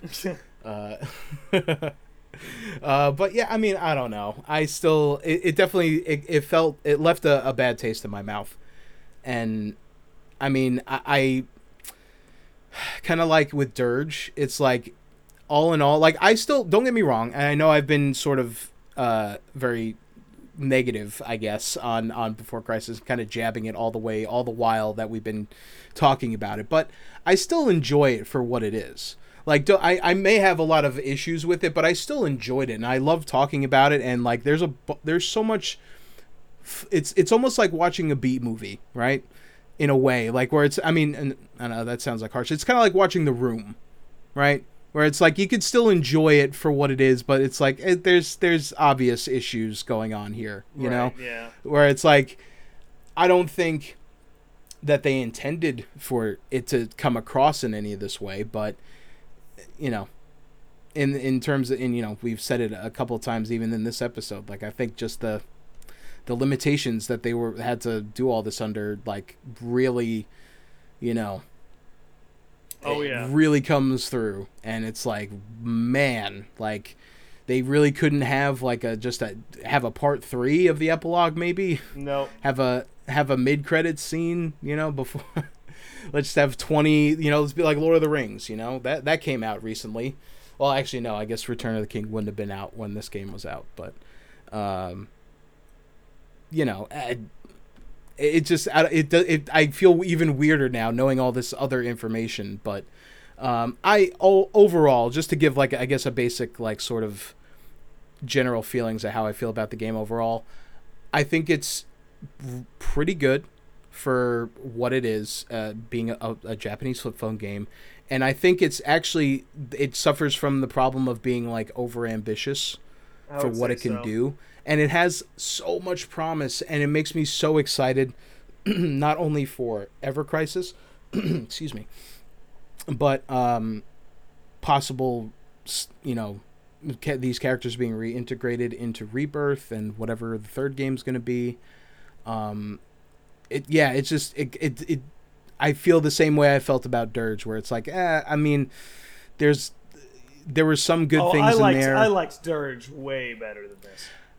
I mean, yeah, I guess from just like a, an entertainment value uh, perspective, I guess I, I, I think I got more um, enjoyment per second out of Dirge than I did this. But you know, that again, it's just another Weak, weaker part of the unfair. yeah. Yeah. it's an unfair judgment because you know the game is what it is, right? And it's like just like yeah, they if they had a little bit more power in there and they had a little bit more space to you know put in you know just a little bit of extra stuff in there. Like i feel like they're definitely it's i'm super curious to see what their ever crisis version is going to be because if you know because with this game you know we had the we had the uh the fortune of our protagonist being shotgun but it could have been one of many. Like Cissnei could have we could have played a Cissnei you know like could like is there is shotgun going to exist in Ever Crisis? Are any of these other ones? I mean, I'm sure they are going to exist. Are they going to have names?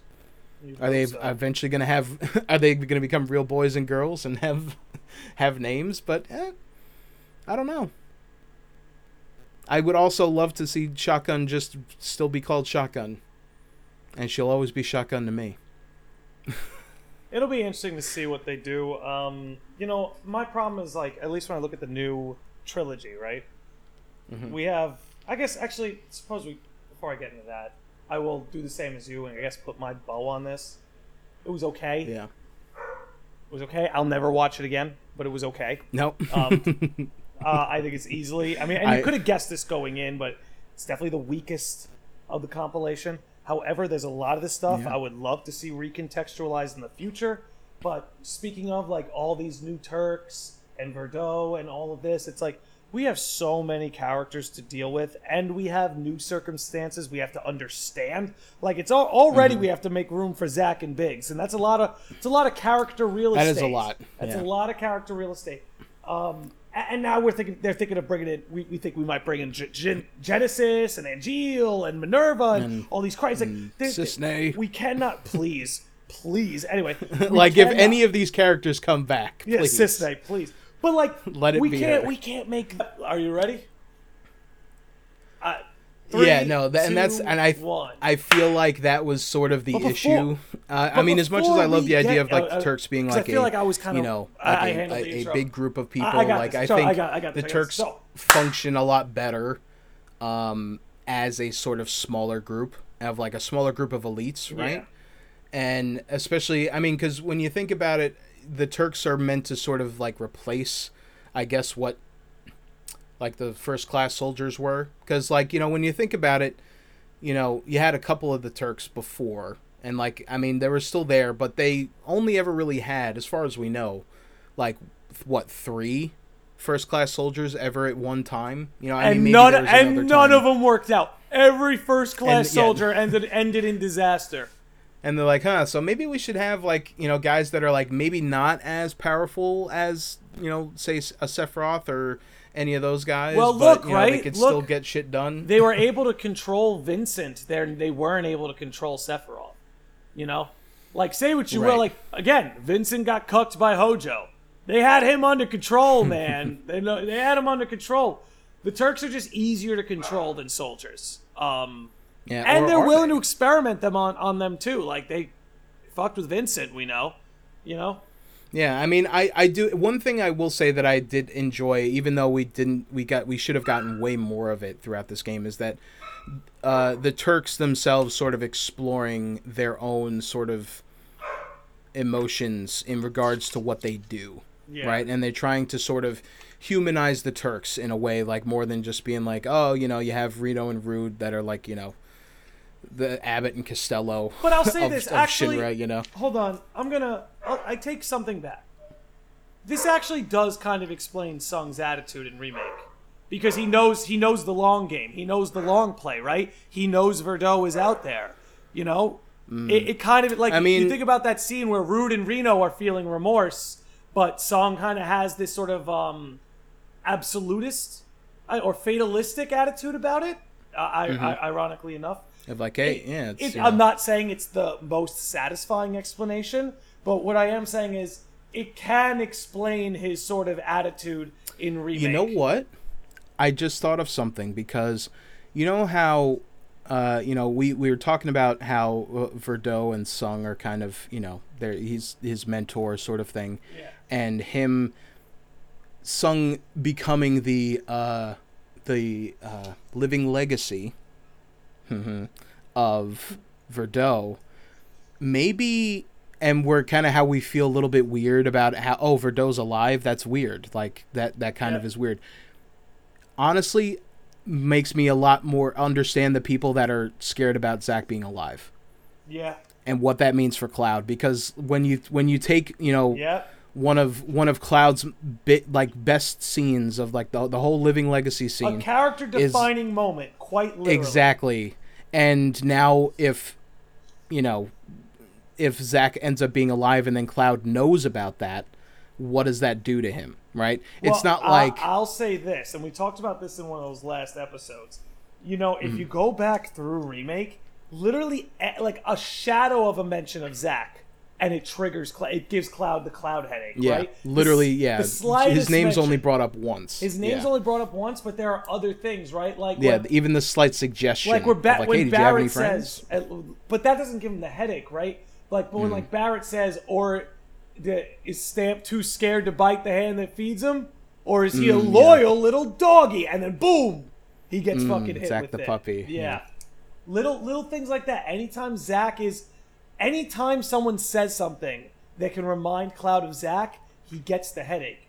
So Mm-hmm. that would make me think that if Cloud were to ever see Zack with his own eyes, it would break him. Yeah, no, I mean, I th- I think so, and like I I totally, um, say because I'm like, yeah, I I I, I want to say yeah that would that's true, or that's what would happen, but I'm I'm still, I don't know how the game's gonna go about.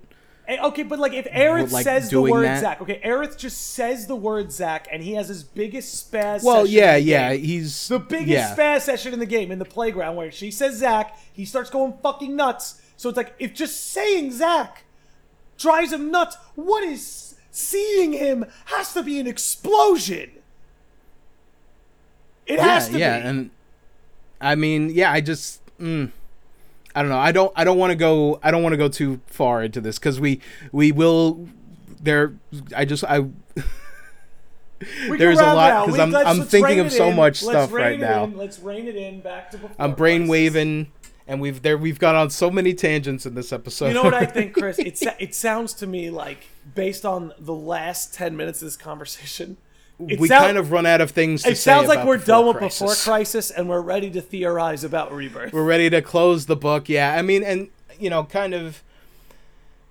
Yeah, I, I, think at this point, you know, I'm glad I'm glad that we did this. I'm Me glad that we experienced too. Before Crisis together and and with you, listener. Uh, hopefully, having us here along to um, Eased it. ease yeah ease the the not the pain because it wasn't a pain to go through like i i enjoyed every every time we did an episode of this and i think it uh this one might be our, one of our most like our longest running uh compilation stuff right or at least it feels like it was Uh, it's Um, close. 'cause It's close. i don't think dirge was as long and i think maybe crisis core was maybe about uh, maybe not as long I, but or- Crisis know. Core was It fe- shorter. Crisis Core was like twelve. Yeah, Crisis Core is actually yeah way shorter. Um, but yeah, I don't know. I feel like I still enjoyed talking about it, but you know, when you like now that we're on the the opposite end of it and like looking back on it, and it's like yeah, there's a lot of not so great things about it, but Yeah. it does have its own charm. Definitely. You know, it's very it's very Gumby, very Gumby esque charm, and you know, I think yeah, I, I th- seeing where they're gonna take it going forward, and maybe you know, Ever Crisis will will f- change some stuff around, improve upon some things, maybe at least even give us a scene of like, Mhm. you know. Tseng in the back of the truck or something with Verdot's body and being like, oh, okay, you know because like that's i even said before earlier in this episode that i've like i thought that that's where it was going like my expectation was that he was you know he kills verdot and elfie right but then it's gonna be like, oh no, but he didn't though because he wouldn't really do it. You know, he just wants to put on a show for all the goons. You know, they're like, oh yeah, he's dead, right? Yeah, throw him in the back, whatever. We won't check his pulse. Ah, whatever. Uh, we believe you. We were there. We saw a bullet come out. Uh, we heard a gunshot. It's fine. Uh, but yeah, I, it's just I, I've I'm the most annoyed by that. There is no explanation in the game, and then you have to find it out by reading a book. You know, Yeah. like that. That's my that's my biggest gripe with it. But all in all, there's a lot of quirky stuff. There's a lot of silly stuff. I still want to, you know, just to, to think of a couple of highlights from this game for me personally. Um, the the rude uh, love affair uh, side episode where I man I wish we got more of that stuff too. I just I, I don't know. I wish I wish this game didn't turn into like hey let's meet all of the you know let's meet the OG FF7 cast It when started you know, taking were it started taking itself too seriously at a certain point. yeah, it started. Yeah, it started a little. The experience felt too much on rails, and then it's just like it felt very predictable after a certain point. But I think the first kind of third of the game uh, is kind of where it shines most, where you have you know like you know Azul showing up and you know the, the like we were saying the rude ep, uh, chapter and like things like that. And I'm like, yeah, this is the stuff. Like I want to you know. I wanted to learn more about the Turks. I wanted to see the Turks just kind of interacting with each other more you know and i feel like it just became too much of like a hey my oc is was also there for all this crazy stuff from the game the original game you know it's i don't know it just felt it did feel a little strange but when you think about it in like that crisis core came after this and how much more focused that Yeah. game is mm-hmm. and the story is for that game i'm like okay well at least they sort of maybe recognize that they could have done better with that stuff in there and be like okay yeah we can you know we can sort of iron this out a little bit more and focus the story a bit more on these newer characters and you know make you develop a connection with these characters which Right.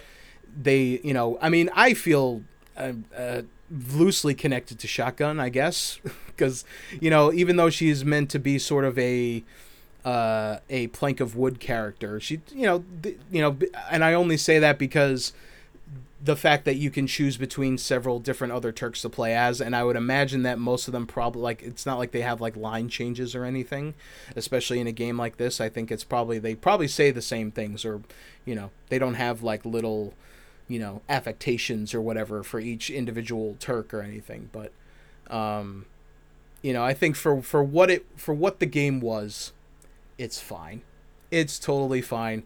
I would give if I was to give this game a rating, I would give it like maybe a four out of ten. I'll give it a four and a half.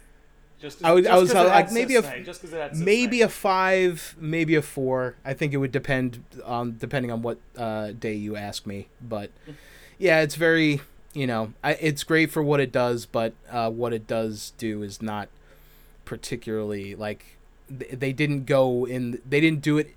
They didn't go as hard as I feel like they could have gone in certain ways, and then they it seems like they relied a little bit too much upon the stuff that we already knew Mhm. and it's like ah but hmm.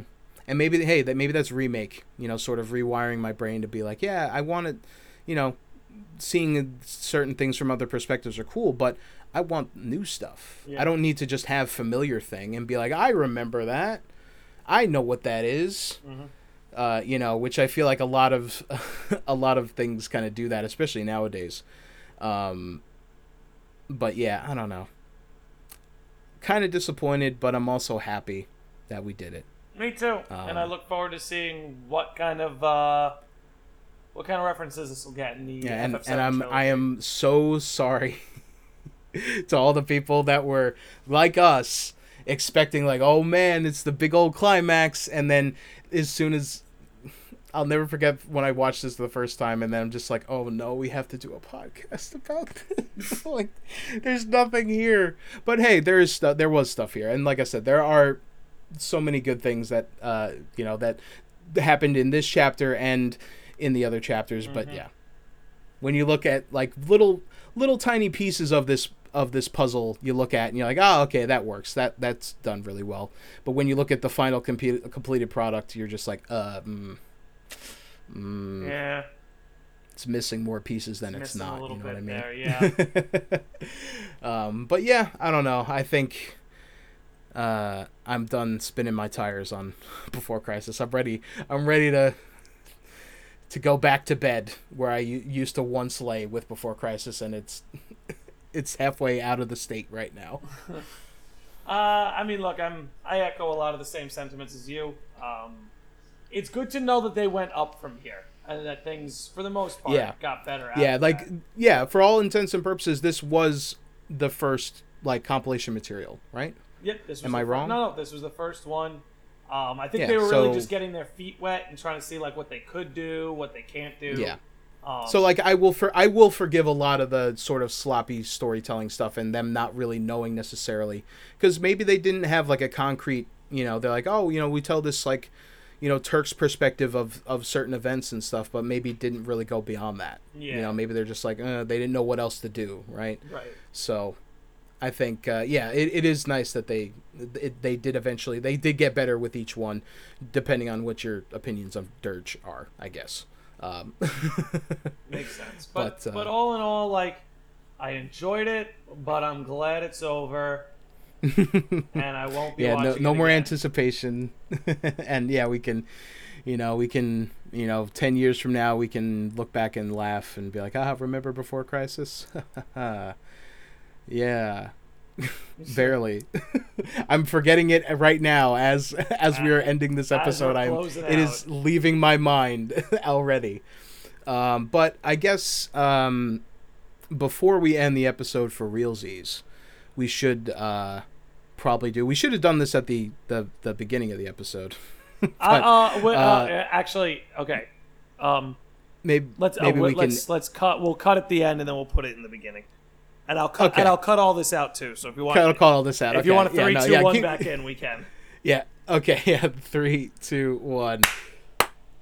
All right. So yeah, with that all being said, um, I'm ready. I'm ready for what's next. And you know what? Uh, what what is next, Nick? What what what are we going to talk about next time? Well, I'll tell you what the next episode will be. We're gonna from here on out, we'll mostly be diving into you know our thoughts on rebirth, maybe some theories, maybe some deep dives on like some of the stuff we did before, some deep dives on the lore or hidden secrets uh, scattered around OG that were only optional and you had to seek them out.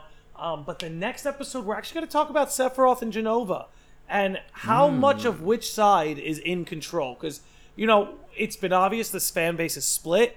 There are some who think Genova's calling the shots, some who think Sephiroth's calling the shots. I think it's symbiotic, but to what degree, I don't know. I We're- mean, we have we have discussed it. we've discussed uh, it previously before. times, but what what we'd like to do is flesh out all sides of the argument in an unbiased manner.